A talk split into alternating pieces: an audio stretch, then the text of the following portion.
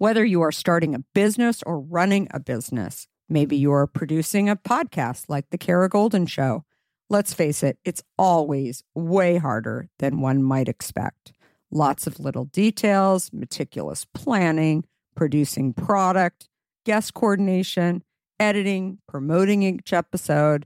It's all a ton of work. Managing merchandise, managing cases and book sales too, layer after layer of complexity. And if you're like me, looking for ways to operate more efficiently and effectively is the name of the game. That's why I'm going to let you in on a little secret ShipStation, the tool that is here to help you, and you need to know all about it. With ShipStation, you can integrate with all the places you sell online, optimize your shipping, save costs and time. Personally, ShipStation has been a lifesaver for me. Its automation features allow me to manage orders from anywhere and print shipping labels with just a click. Seriously, it's that easy. And the cost savings, unbelievable. With discounts up to 89% off carrier rates, you can't go wrong. Significant savings. And who doesn't want that? An easy to use dashboard, robust reporting. Oh, and did I mention that over 130,000 companies have leveraged ShipStation to grow their businesses? Not much churn either. 98% of them stay with ShipStation because it truly works. ShipStation is it. So if you're ready to streamline your shipping process and focus more on what you love, head over to shipstation.com, the innovative tool that helps turn your shipping challenges into opportunities for growth. Go to shipstation.com and use code KARA to sign up for your free 60 day trial.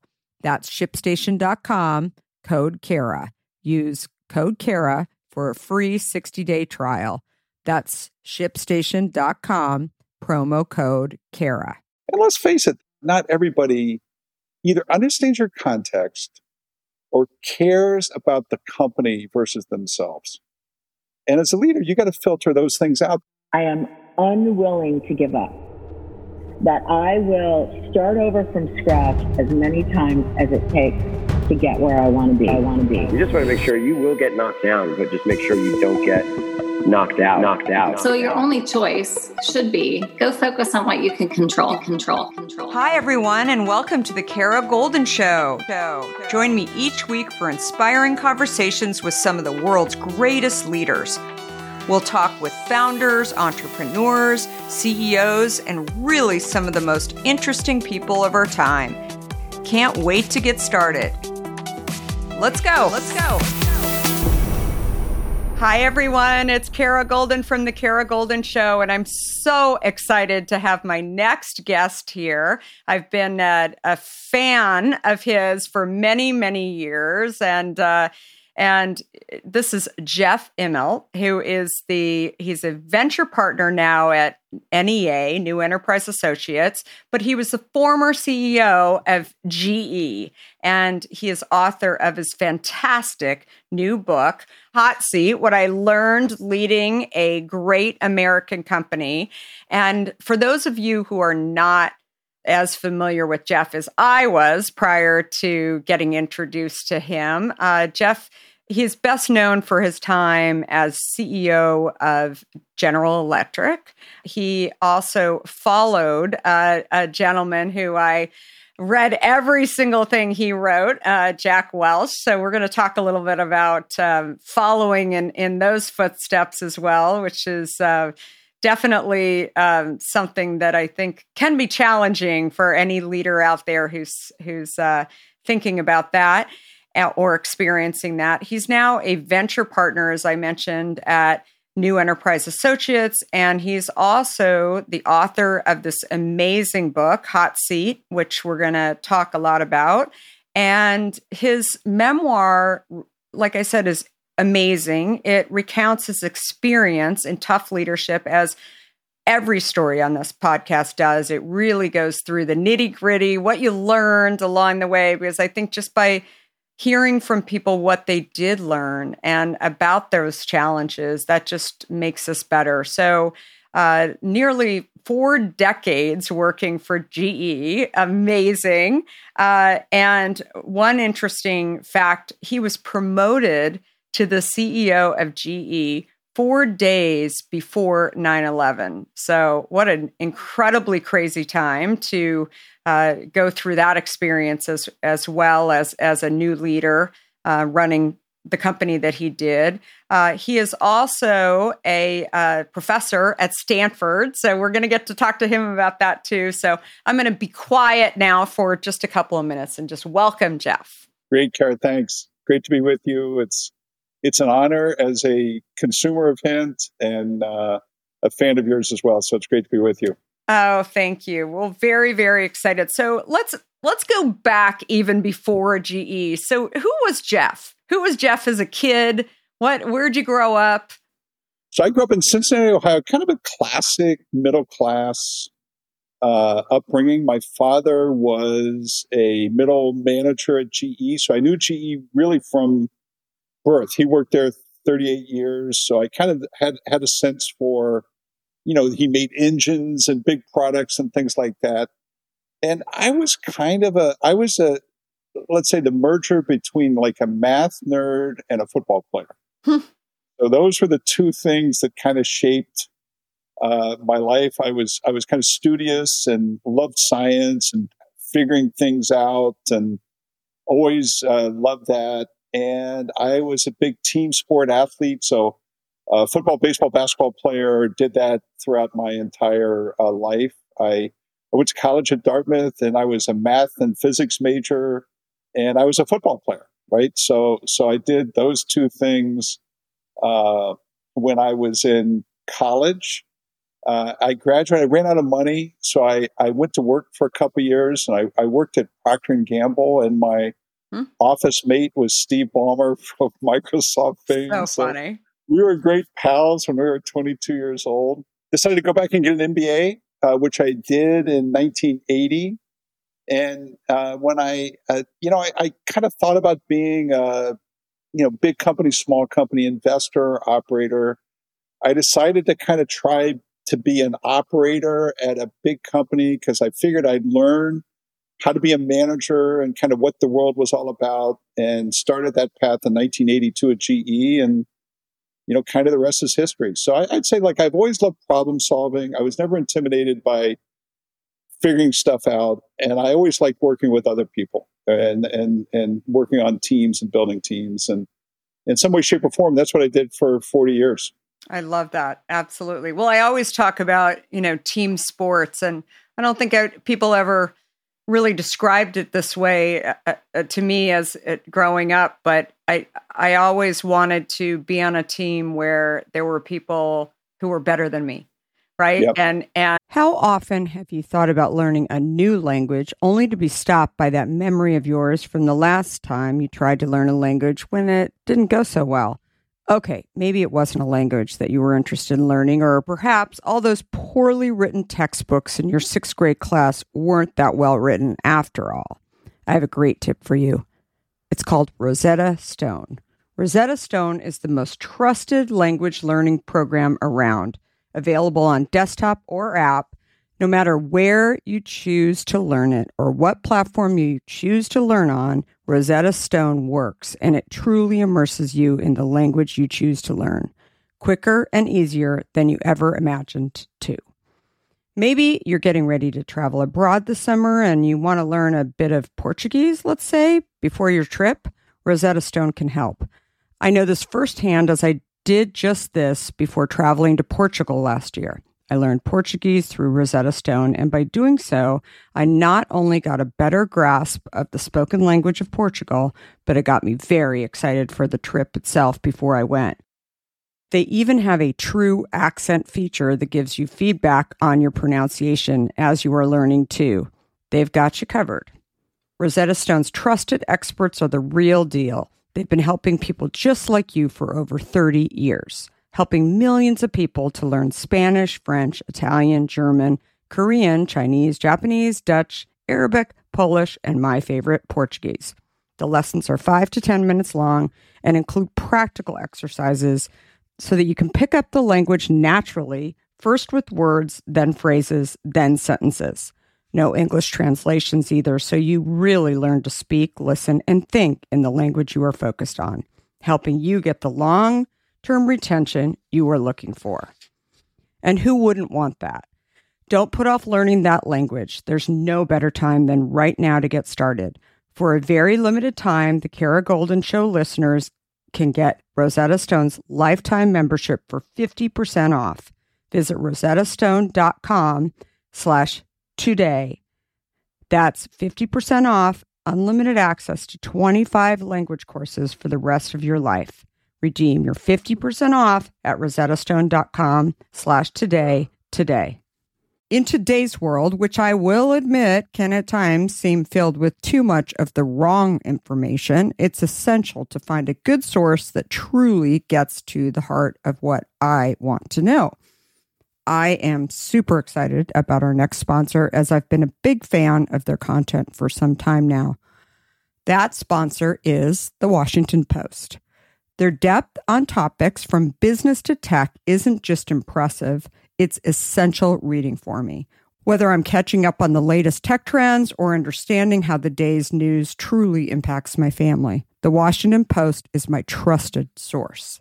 Let's talk specifics. Their business and tech coverage, absolutely top notch. Just imagine having the most insightful articles at your fingertips, including the unparalleled AI reporting from Drew Harwell or the pulse on tech and online culture from Taylor Lorenz. And the best part? You can listen to articles just like you listen to this podcast, making it perfect for your busy lifestyle. I was just reading an article from one of my favorite Washington Post writers, Frances Stead Sellers. She covers entrepreneurs like myself, but also covers other interesting topics, including health, as well as some very interesting books. I also love getting their For You newsletter, which is their roundup of stories tailored just for my interests, right in my inbox every evening. The Washington Post app is super well done, I think, and makes it incredibly easy to stay up to date and follow my favorite journalists on the go. And if you ever thought that the Washington Post is just about politics, think again. They cover everything under the sun, from climate and culture to crosswords and cooking, providing a world of surprising stories and vital insights. Okay, enough of the love fest that I have for the Washington Post. Here's the deal being a listener of the Kara Goldin Show has its benefits, and this one is too good to miss. Now is the time to sign up for the Washington Post. Go to washingtonpost.com slash Kara Goldin to subscribe for just 50 cents per week for your first year. That's 80% off their typical offer. So this is truly a steal. Once again, that's washingtonpost.com backslash Kara Goldin to subscribe for just 50 cents per week for your first year. And I think that that you're always competing, but it's not any fun if you don't have people on you who are really, really great at something that maybe you think is impossible. So I was a gymnast. And so, you know, for me, I was my sports the things that I was decent at. I can't say I was Olympic level, but I was decent at vault and at bars and yeah. uneven bars. But for me, the balance beam was like, and the floor exercise, I never could dance, still can't dance. And so I, I, it was very, very difficult for me. So, but I always admired people and they were, they were kind of my goal out there. But I, always see it in, in leaders today. It's team sport. I mean, knowing what good looks like, you definitely get that in sports. You, you learn what good looks like. You learn how to play on a team. But the other thing is you learn you learn failure. You know, like if you're if mm-hmm. you're playing like I played offensive line in football, there's 80 plays, let's say in a game. Looking if there's 80 plays in a game, there's like 20 at least that you screwed up. But you mm-hmm. had to go back to the huddle. You had to get back with the team. You learn from your experiences that's where some of the things that uh, you, you know it sounds trivial to say that sports is a life shaping experience, but it is a life shaping experience for a lot of things that are quite practical in nature. Absolutely. So, the first chapter of your excellent book, Hot Seat, opens a few days before the beginning of your role as CEO of GE. Why did you start there? Yeah, so you know, Kara, so I didn't want to write a business book. I, I hate most business books because they're preachy and I don't think they're very realistic. And so what I really wanted to do was tell a series of stories. In, in my case, you know, I, I can start with a great story, which is about 9 11. And again, one of the things I want readers to kind of understand is that we live at a moment in, in, in the history of the world where there's just all these non synchronous events that are taking place all the time. So, crisis leadership is really leadership today. Mm-hmm. And so, I think in chapter one of the book, you trip right into the crisis of 9 11. Uh, you see it through the eyes of somebody that's been in the job for four days and four days only and had all these dreams about what I wanted to do with the company and had been through one of the most public succession processes in the history of the world. And, and the day I start uh, this incredible crisis takes place, and it really, in some ways, reshaped the generation of people. From a, I mean, we're we're living with this Afghanistan uh, crisis right now, and you know, you talk about 20 years we've been there, and if you think about everything that's happened in business the last 20 years, it's it's really staggering. So, so I figured that was a good way to start the book, to take the reader right into here's what crisis leadership feels like here's the decisions I had to make, and and hopefully captivating the reader to say, look, this is going to be a raw story. It's going to talk about the ups and the downs. And and uh, in my case, I started with a, a, crisis not just for the company I led, but also for uh, the entire world, world, certainly the U.S. Absolutely, and obviously, you were talking about you're the CEO of GE, which. Uh, you know, definitely lots of things are made by, it's not just about electric. There's uh, a healthcare division. There's, uh, well, we had insurance. So on 9 11, we owned aircraft. Mm-hmm. We had aircraft engines. We insured the World Trade Center and we covered it on NBC. So basically, we had a third of the company that was immediately impacted by uh, this terrible crisis. And so let, us say two weeks after, let's say a week after I started, we're having these nightly kind of crisis calls on how we're going to deal with the airlines who are all going bankrupt because mm-hmm. commercial aviation just shut down. So I would walk into a meeting with 20 people and we'd say, look, if we don't buy a billion dollars of this airline's bonds by 8 a.m. tomorrow morning, they're going to go bankrupt. And I listened to the presentation and I say, okay, guys, what do you want to do? You got me. I don't really, I, I don't really know kind of like all the dynamics. And we'd sit around and talk about it. And I was lucky, Kara, at that time. I had a vice chairman who was really experienced, very crusty and, and a real curmudgeon, but a great guy named Dennis Dammerman. And, you know, I'd have everybody leave the room and I'd say, okay, Dennis, what do you think we should do? And he would say, let's do this. And I'd say, okay, we'll do it your way, right? We'll, we'll think about it. But, you know, just billion dollar decisions every day on like, how do we keep airlines alive? What do we do? And, you know, you just have to, you, you know, what you find is in a crisis, leaders show up. And sometimes the best role of leadership is to absorb fear, right? You, you have to be a shock absorber and not an accelerator. And I think if you live through COVID and all the things you've had to do, every all the things entrepreneurs have to do is frequently absorb the, the volatility so that you can just show your team a path forward. Absolutely. You know, just thinking on that on that time and, and frankly for, for me it was even, you know, March 2020 when I was I was definitely uh, feeling a lot of, of what you described in the book too, that how did you know how to lead? I mean, how did you know you had never quite been through that time? It, it's it's a it's a great question because to a, to a certain extent, you know, certainly look by the time March 2020 turned around, this was like my fifth, my fifth tail risk event. So I was quite, you know, I could give advice, but yeah, you know, you you have to go to root instincts, which which are, um, you know, again, people are either good at absorbing fear or they're not. People have instincts for showing up. I think communication has to get sharper Mm-hmm. You you know really you know you have to lean into people you trust, and and in my case, the people you trust the most are people that always put the company first, ahead of their own desires. And maybe the most difficult thing, if you think about March 2020 and somebody in your shoes, is you have to hold two truths at the same time. to be a leader. You have to have the truth that things can always get worse. And, and in some cases, it can get worse in a terrible way. But the other truth is you want Hint to exist in the future. You've, you've spent your life building it.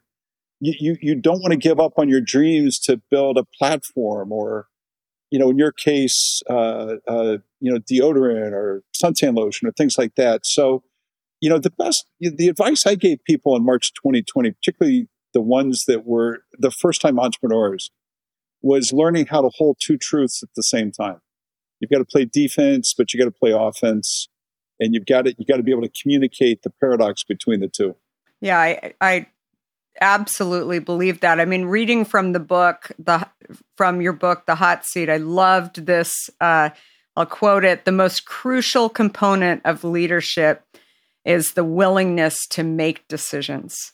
And I think that recognizing those two pieces that things could get worse, but you have to move. You could move slower, but you can't freeze. And you can't worry about the critics. You know, in other words, I think I think we live in a haters world, you know, and you're going to get criticized no matter what you do. And I think good leaders, they know how to listen, but they also know how to make, you know, when to make the decisions, who to listen to, and and uh, and who not to listen to, right? So I think that's uh, that's the other part that you see. I think all the time, but particularly during a crisis. Yeah, absolutely. Well, and the more crises you go through, I mean, certainly you you were through some challenges before that, but the more you go through, you're actually getting stronger. I was telling an entrepreneur the other day, I said eh, eh, they she was pretty bummed out by some conversations that she had had with uh, a doubter, I call them, you know, the the critics, and I said, "Can you imagine how they would feel if they knew that they're at, but the stuff that they're saying to you is actually making you stronger and a better leader. And she said what are you talking about? It's a and i said no it's it's it's actually it's building your your resilience and your tenacity. And it i just made you laugh through this whole thing. Yeah. but more than anything you you will get through this and you will get through this it's time. so true right it's so true and you have to show up you know in other words i think you know i've been watching like like every american you watch what's going on and who's kind of showing up and leading and and and who isn't and you know i, I think picking your critics and and you know whose criticism because I always used to like care. I, I like to make decisions in a crowded room. You know, I, I didn't like going with two or three people because I believe that, that transparency was motivational, particularly to good people. But if you if you make a decision in front of 20 people, there's going to be three or four that disagree with you. But you know, I, I think I differentiated between critics who were critical because they really wanted to find the right answer, mm-hmm. and their voice mattered to me. And I differentiated on the other side people that were critical because they were just lazy. They were lazy intellectually, they were lazy personally. They just didn't want to right? And over the, the course of my career, you know, it, it, it, this is, sounds crazy today, right? But in 2005, we started a clean tech initiative. We believed in climate change. And we want to do something about it. The entire company criticized me, right? Yeah.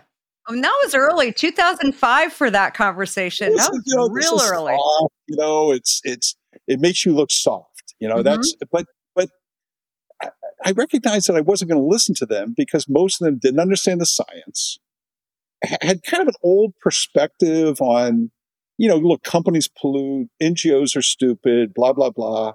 And that life was changing. That world was changing. So I always differentiated in my own mind who would I listen to? And who would I just let them talk, but just say, okay, I hear you, but that's not what way. we're doing. Yeah. well, my way this time. you know, it, it's interesting. Many, many years ago, and it was one of my first roles was at a company called CNN, and I was really fortunate to be able to work uh, inside of CNN when it was kind of a late stage startup. We didn't even call it that, but it was maybe in 60% of households in, in the US. And the only reason why I uh, knew about CNN as a 22 year old was I lived on the Upper West Side and I couldn't have television unless I had cable, and so I I I had to get it because there were too many buildings around me. And anyway, I remember Ted Turner would come into the office and and we all thought he was a little crazy. I mean, depending on the day, we thought he was really inspiring, but you know, there were moments that, you know, he just kept saying the same thing over and over again that the world needs 24 hour news. And, you know, we're like, do they? I mean, there's a lot of people that say they don't really, he doesn't really need 24 hour news. But I think that that's the other thing that I see in a leader is that they're consistent, right? Yeah. He believed it and he put those stakes in the ground and he kept saying it. And then ultimately, when the Gulf War rolled around and, you know, the leader of Iraq reached out to the president and said, my, I see that my country is being bombed, all of a sudden we all said Ted was right. But nobody was saying he was right until there was like an incident where they could catch up to him and they yeah, could really see yeah. it. And and I think that stories like that, eh, you know, even even that that's part of my own journey, right? Where I see the people that are a little crazy, the Steve Jobs of the world, the you know, you, right? Where you've got a belief system. And at some point, you know, I've just learned to kind of listen to those people, right? This they, the thing, it's the hardest thing that I have to work on with my students because they, you know, for good reasons, they get taught for two years that listening to everybody is what you should do if you're a good leader. Mm-hmm. And by and large, that's true, right? You should respect everybody for sure.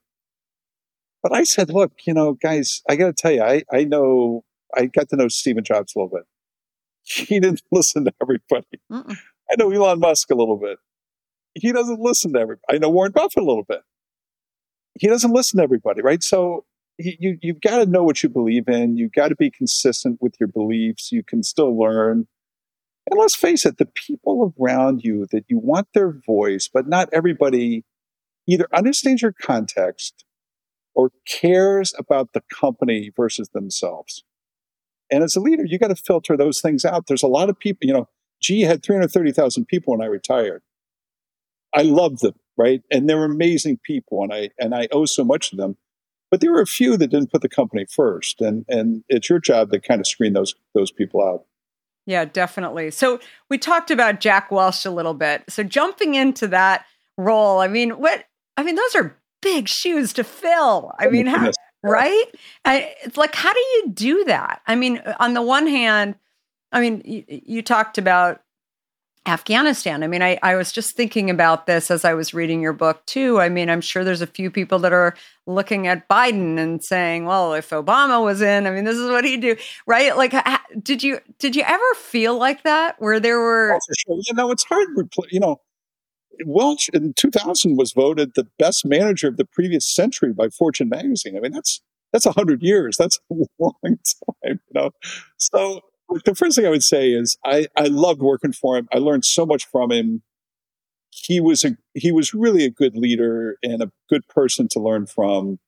But I didn't want to be him. And and the main difference was the times were just so different. I knew they were I had real strong instincts, particularly, you know, in the late 90s, that we're missing out on some things that were going to be important in the future. And so, you know, the trick is how do you bring an entire company with you as you try to go to the places you think you need to get to while never like pointing fingers, you know, because you, you always want people to be proud of what they've done. And, and certainly you never want, you know, somebody that famous, but to say, look, we're, we're almost 80% inside the United States, a company our size. We've got to, we've got to be more global. Mm-hmm. We, we've lost our technology edge as a company. We've got to be more technical.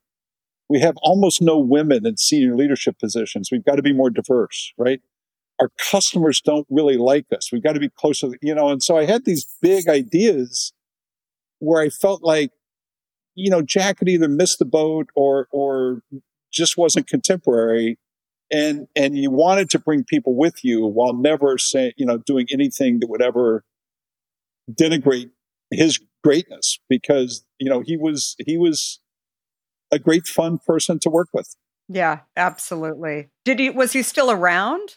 Yeah no he was always around. Look i, I think he always wanted a public life you know kara. So he was on cnbc and stuff like that a lot. He was mm-hmm. available when I wanted to use him. And, you know, there were moments in time, if you read the book, where we weren't the best of friends, but every Mhm. time for the 15 years I ran the company, I had a really tough decision to make. I would call him and, and he would Yeah. offer good advice. And, and so we always had, you know, we always had that kind of relationship uh, throughout, but it's, you know, it's, it's hard. It's hard replacing a famous person.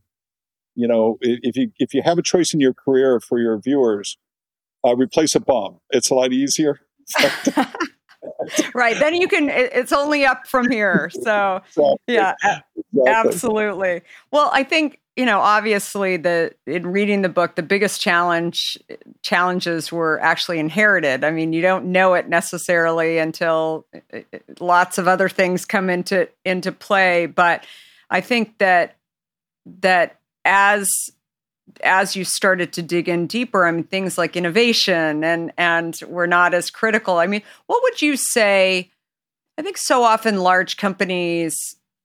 I've certainly met many many leaders uh, along the way who have really kind of felt like they were answering to Wall Street around profitability versus investing in innovation. Um, you know, clearly, even Coca Cola um, we're seeing them just cut, cut, cut, cut, cut to get closer and closer to profitability versus um, looking at innovating in any way. I mean, in my industry, I just, how do you think about that today? Like, can you grow and be a kind of a growth company, an innovative company, and also focus on profitability? I mean, what what is it that? I mean, this is a deep. This is really a deep and important question. It's, it's almost another another entire podcast. But you know, I grew up in an era of professional management, really, and so you know, what I was trained to do really was more what private equity people do today. Mhm. You, you know, you were you were you know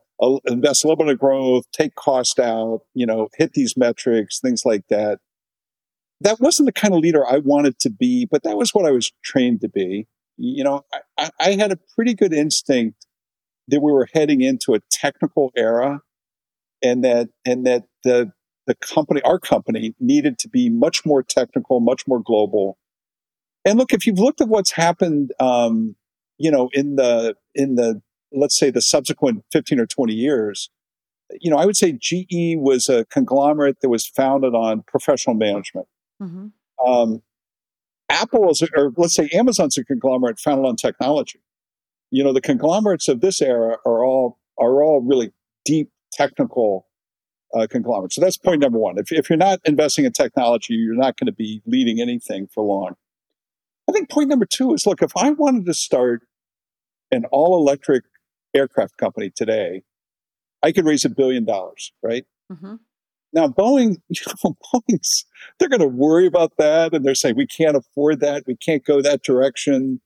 Uh, you know, you've, you've grown your company. You know, if you look at throughout the consumer product space, look, you can raise venture money to do anything P&G or Coke or Pepsi do today. That's different.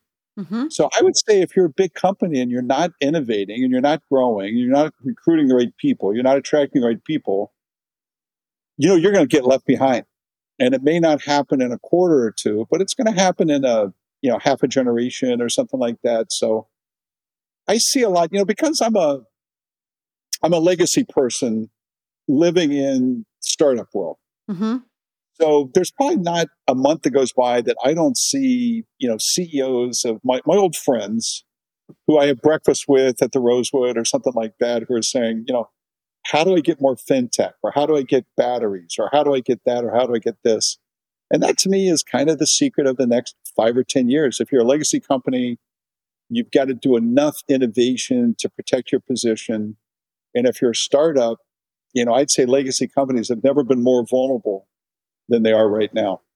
you know, I talk to many leaders who still, I mean, look at the pandemic and they're cutting costs. They're doing everything that you're talking about around, you know, maintain profitability. And yet they know all these things and they and they want to act that way, but they don't do it, right? You got to find a way to have permission to change, right? You just do. The, the thing that I, impressed me about your book was how quickly, like AOL, became a bureaucracy. You know, Mhm. so that's the other. That's the other kind of like watchword is you know if you're a you know, people people in the valley already look at like Google as an old company. I look at them as an amazing kind of what totally. they say oh, it's too slow, it's too bureaucratic, and so when I I got a little uh, chuckle when I, when I was reading you know Donna to say like you know AOL is maybe eight years old, and through your eyes they were already moving slowly and couldn't make decisions and not you know you had to rock the boat to get stuff done. And you know it's just good. Yeah it's there's just, just well and and there were a lot of pieces of, of, that as well that I think is really interesting. I was I was actually on a podcast yesterday talking about this that when I came into when I came into AOL through an acquisition that had started inside of Apple, that a little known Steve Jobs uh, concept uh, that was called en passant inside of uh, inside of Apple that was later called To Market. We were acquired by uh, America Online, but I mean, Steve Case may not want to admit this, or or uh, or maybe he didn't believe this, but he was number three to Prodigy and CompuServe. I mean, those yeah. were you know the online services that were. He was not you know there yet, and I think for me, supporting an underdog and supporting somebody that had a strategy and a mission that was that I believed in. Again, I had done this with you know CNN, and it, it just it felt very familiar.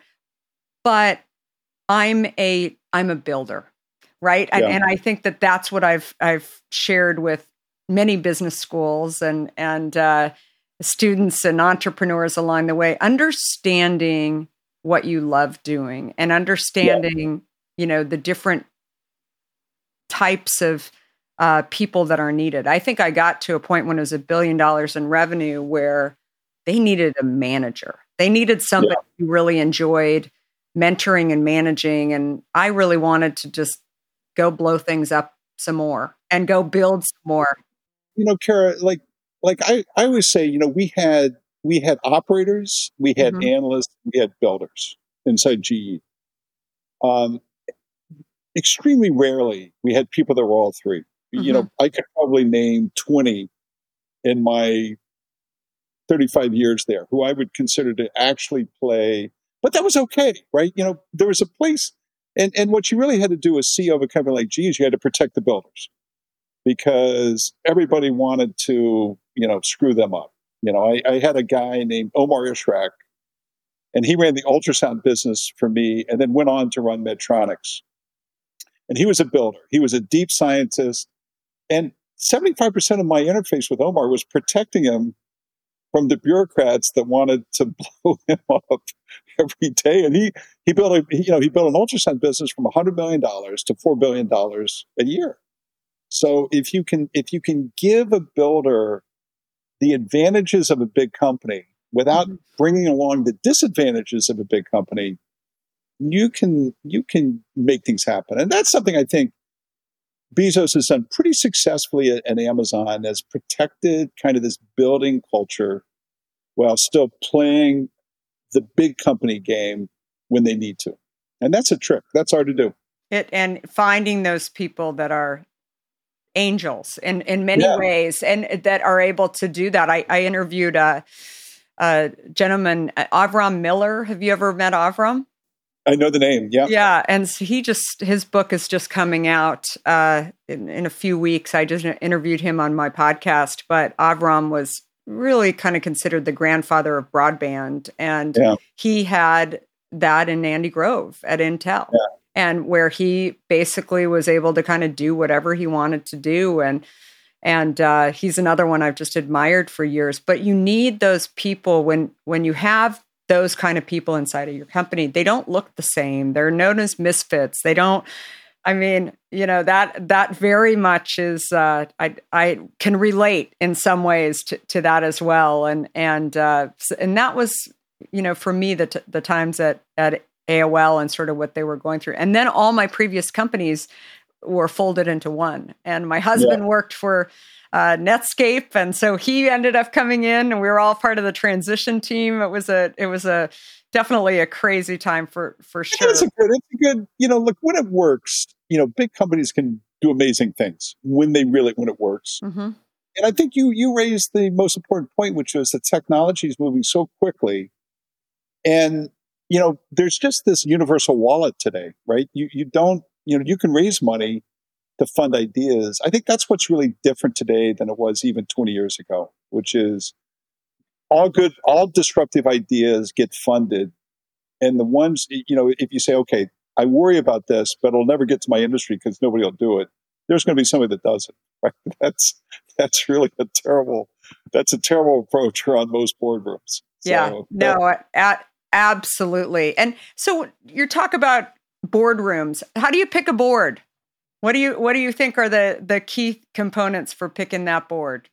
Yeah, look, I think there's I think there's maybe uh, two or three ways to think about it. I think one is swim lane, right? In other words, you want people that can bring relevant expertise uh, to the company you're trying to build, right? So in our case, somebody that knew healthcare was very valuable, or mm-hmm. somebody that knew globalization was very valuable, or towards the end of my career, like somebody that was um, uh, uh, new digital transitions and things like that. Those are so that's kind of swim lane. Mm-hmm. You want people that have just good judgment, that they they know when to speak, they know how to be collegial because there really are there is really no hierarchy in a boardroom. You know, I was chairman, but I could get fired at any meeting, really. So I never acted like a chairman, and mm-hmm. and so you, you've got uh, you've got that. But the most important element of a board member is: are they willing to put the company ahead of their own reputation? Everybody says they will, but you don't know that until the worst day. You don't know that. And so I tell all my the CEOs I work with, look around the room, picture the worst day you can possibly imagine in your life. And who's going to stab you in the back? Who's going to help you through that?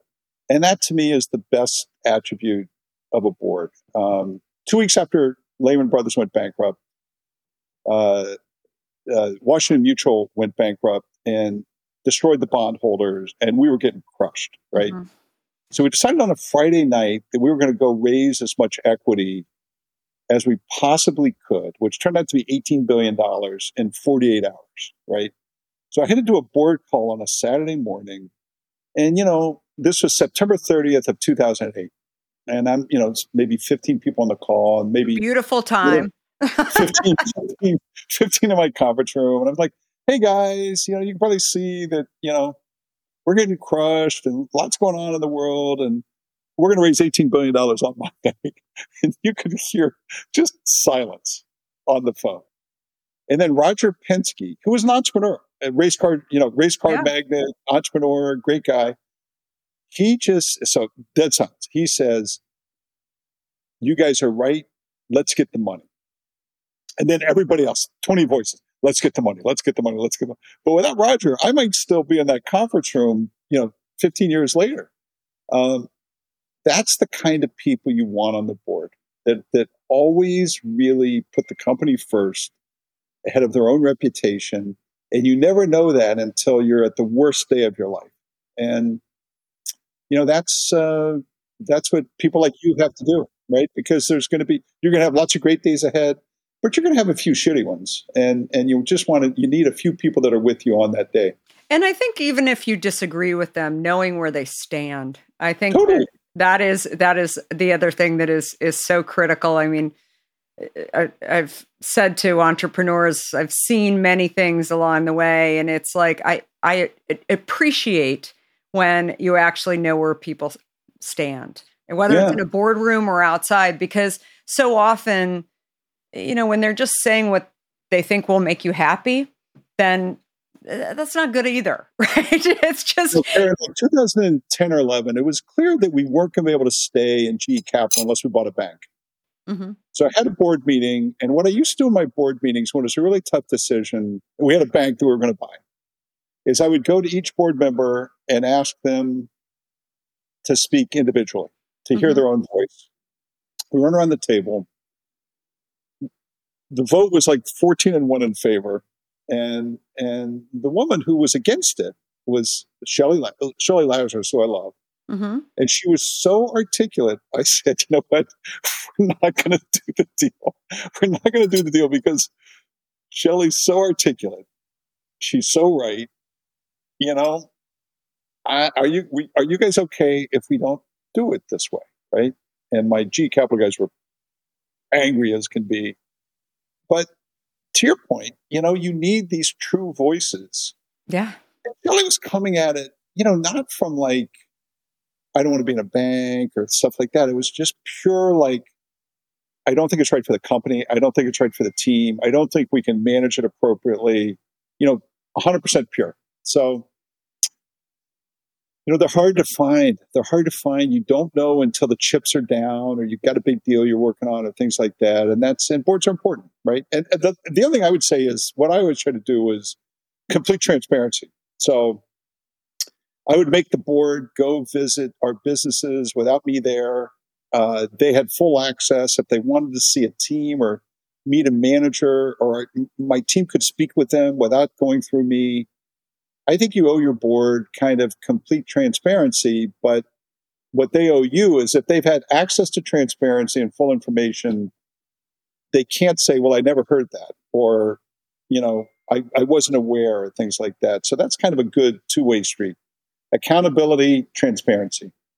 I absolutely love this. So, what's it like? Uh, so, you've moved from being inside of a company to being inside of uh, you know the money side as i as i call it so what how was that transition for you you know i thought i wanted to so I, I, had a couple ideas when i retired i wanted to work with small private businesses i wanted to work on disruption and you know you know Kara, my my career didn't end exactly the way i wanted it to and i needed time to think I, I needed mm-hmm. I needed just to get out of the line of fire I needed time to think. And, you know, my wife and I had lived all over the world and every place, but we had never lived in California.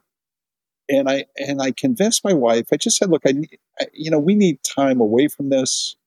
I need to get into a different vibe. I need, I need time to think. And so, and I know that in the A team from uh, years gone by, and I wanted to, I wanted to do primarily healthcare. I wasn't sure what else I wanted to do. And so I, I wanted to get away. California was a good place to be. Uh, I wanted to work on healthcare startups. I wanted to work in venture. I wanted to really build a new a new network in Silicon Valley. And looking back uh, over four years, it's one of the best decisions I've ever made. It's it's just been, um, you know, look. I mean, I think if you read the book, like like I said, things things didn't work the way I wanted them to do in many ways, my heart got broken numerous mm-hmm. times, but you can keep going, right? I, I, I, wanted to keep going. I didn't want to give up. I wanted to keep learning. And I've loved, I've loved NEA. And I would say, you know, like small companies want to get big. I can help them in that, right? I'm not going to write code or, or I probably can't help you build a brand. That's something you know how to do, but I can help you think about how do you go from 150 million to 500 million or a billion or if you if you want to take Hint to China, I don't know what the direct translation is. They could use you in China. I can tell. I don't know what your water source is going to be, but it would be it would yeah. be awesome. I can help you do that, right? And then big companies want to get small. So I I I, I can also help big companies try to think through what's digital transformation going to be like and things like that. So uh, I've enjoyed that. I've enjoyed teaching. I think teaching has been great. So yeah. And what exactly? Just share a little bit what your role is at Stanford then. Yeah, so we teach a course called Systems Leadership. I have a co-teacher who's a guy named Rob Siegel, and it's basically a course on disruption. Um, we have ten classes, and we bring in five startup CEOs and five legacy CEOs. we try to talk about you know how the legacy companies are trying to you know you know, like we will have an automotive CEO and he or she will talk about how they're trying to do autonomous vehicles or electric vehicles. And then we'll have, you know, a startup battery company talk about how he's, he or she's trying to sell to uh, the automotive industry. And so it's basically a course on disruption. We teach it through the eyes of the founder and the CEO. And I think my, my hope is that it makes our students a little bit smarter, a little bit less judgmental and gives them a little bit more confidence that they can figure it out on their own and are going to have to. yeah, such a such a great program, and you're such an amazing leader with you know clearly known and I I love absolutely meeting you because you you are all about head and heart, but you've also seen a lot and and uh, you own your mistakes uh, along the way too, or own your challenges and what you learn from those along the way. And I think it's just you're you're known as a real person and an authentic person. So for for me as a leader, you know, I've learned a lot just by reading. I mean, look, for me, GE has been all that you've done around automation. I mean, it's something that I I had turned in my manuscript before uh, March of 2020, and and it was it was really the stuff that we had done four years prior that got us ready yeah. for the pandemic. We did a lot around automating our supply chain when others in the beverage industry weren't doing that. And that ultimately we did it because we're doing a preservative free product when the beverage industry in general uses a lot of preservatives. And I didn't want to use preservatives. And so we wanted to get people out of the room. It's like, you know, beginning science, like bacteria, somebody sneezes, they don't even have to be sick. But during a pandemic, that really saved us. So I think for, for me, it was you need people who are, you know, tactical leaders. I think as as you've shown, you have the ability to to kind of roll up your sleeves and get it done, but then also people that have head and heart and and gut and rely on you know other people uh, trusted people. I, I, just feel like you you have so much there. So these students are lucky for sure. I wish i was able to go and that's what i said. I think i'm going back as a teacher.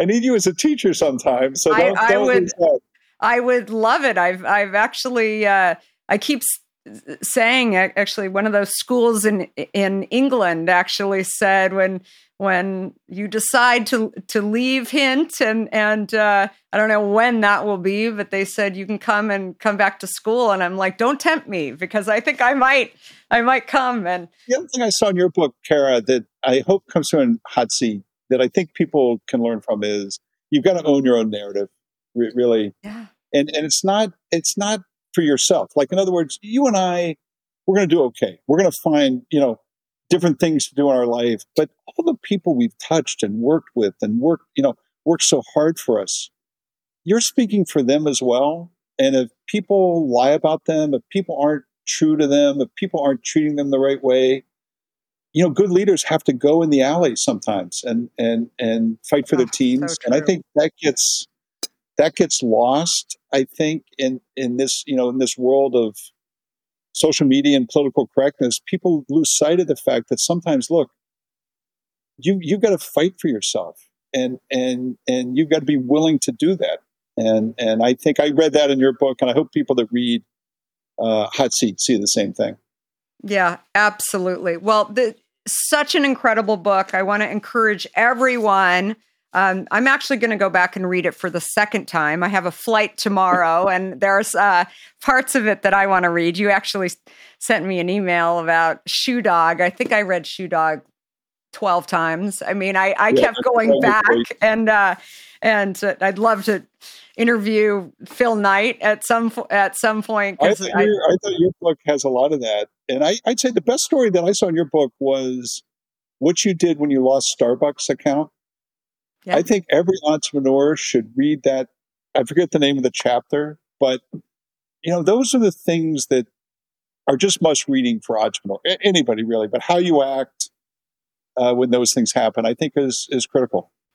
Yeah, absolutely, and and even you know over over time you start. I mean, our our direct to consumer business has tripled during the pandemic, and you yeah. know, I talk about. I, I connect the dots back to Starbucks.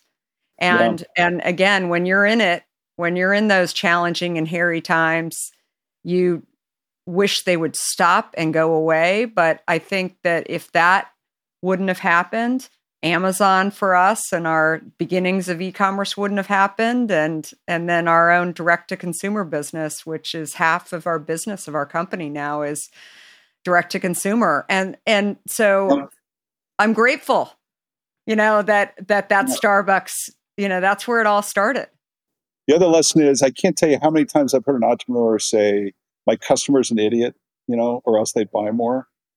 And I always say, mm, I wouldn't use that approach if I were you.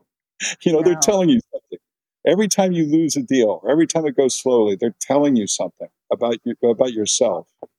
And I and I feel like that is a huge gap among the venture capital community, and and you deal with it so adroitly, I think, uh, in the book. But again, it's I, I take it back to my class in Stanford young people today, everybody today, they want stories. They, they, they want to see what it feels like. They don't want to be lectured to. They don't want checklists. You know, they don't like any of that stuff. They want it, they want it raw and they want it real. And I think that's, you know, no matter what you're doing, that's what you got to tell. That's, that's what you have to, that's how you get your message across. Well, and I felt that way just about your book as well, that I didn't feel, I, it's a style issue that some books have, but at the end, when they say, here's what you should have learned about this, it makes me mental, right? Because I think, do they just think I'm stupid as I'm uh, reading this book? I mean, why don't you allow me to take what I want from this chapter? What are the lessons? Yeah. And I think that that for me has been, you know, really rewarding to hear people, you know, remember the Starbucks story, remember the, um, you know the the financial crisis and dealing mm-hmm. with my investors and you know and all of those things it's you know they weren't pretty when we were going through it but we got through it and mm-hmm. we figured a lot of stuff out along the way and i think it's it's uh anyway so many lessons so hot seat buy buy buy this book or listen on audible and uh definitely Jeff you are just this amazing leader that I feel so fortunate to be able to have you here. And I cannot wait to watch more of what you do and uh, very, very excited. So, everyone, thank Thanks, you for listening. We're here every Monday and Wednesday with amazing, amazing leaders who share a lot of their stories. And uh, I would love it if you would all buy a copy of Hot Seat. And definitely, uh, Jeff, thank you again for coming Thanks on. again. Really, really a pleasure. And I hope to meet you in person someday. Absolutely. Thanks, everyone. Before we sign off, I want to talk to you about fear. People like to talk about fearless leaders, but achieving big goals isn't about fearlessness. Successful leaders recognize their fears and decide to deal with them head on in order to move forward. This is where my new book, Undaunted, comes in. This book is designed for anyone who wants to succeed in the face of fear, overcome doubts, and live a little undaunted. Order your copy today at undauntedthebook.com and learn how to look your doubts and doubters in the eye and achieve your dreams. For a limited time, you'll also receive a free case of Hint water. Do you have a question for me or want to nominate an innovator to spotlight? Send me a tweet at Kara Goldin and let me know. And if you like what you heard, please leave me a review on Apple Podcasts. You can also follow along with me on Facebook, Instagram, Twitter, and LinkedIn at Kara Goldin. Goldin. Thanks for listening.